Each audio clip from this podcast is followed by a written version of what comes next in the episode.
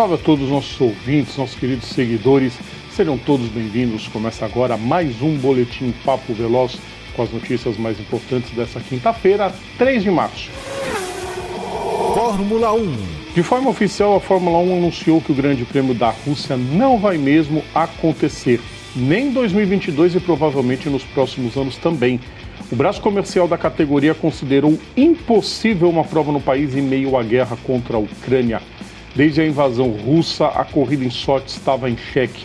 Curiosamente, seria a despedida da pista, já que em 2023 a pista de Gora Drive, em São Petersburgo, estrearia no calendário. Monopostos. Outra ausência resultante das sanções contra a Rússia é Irina Sidorkova. A W Series anunciou que a pilota russa, que estreou na categoria em 2021, não participará da pré-temporada da categoria feminina em Barcelona.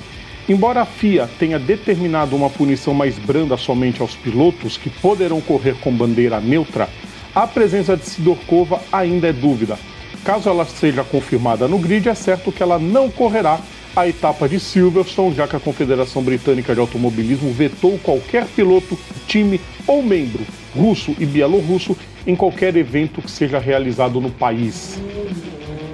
MotoGP.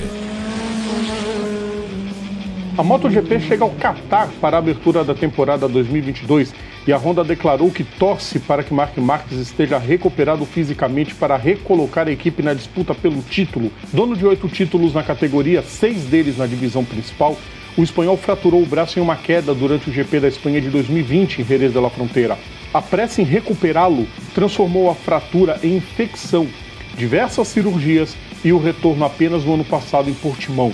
Venceu três corridas, mas bem longe de incomodar os postulantes ao campeonato. O Boletim Papo Veloz volta amanhã. Vocês podem ouvir todo o nosso conteúdo pelo nosso canal no YouTube, pelas principais plataformas digitais ou então assinando o nosso feed is.gd barra programa Papo Veloz. Um grande abraço a todos e até a próxima. Tchau!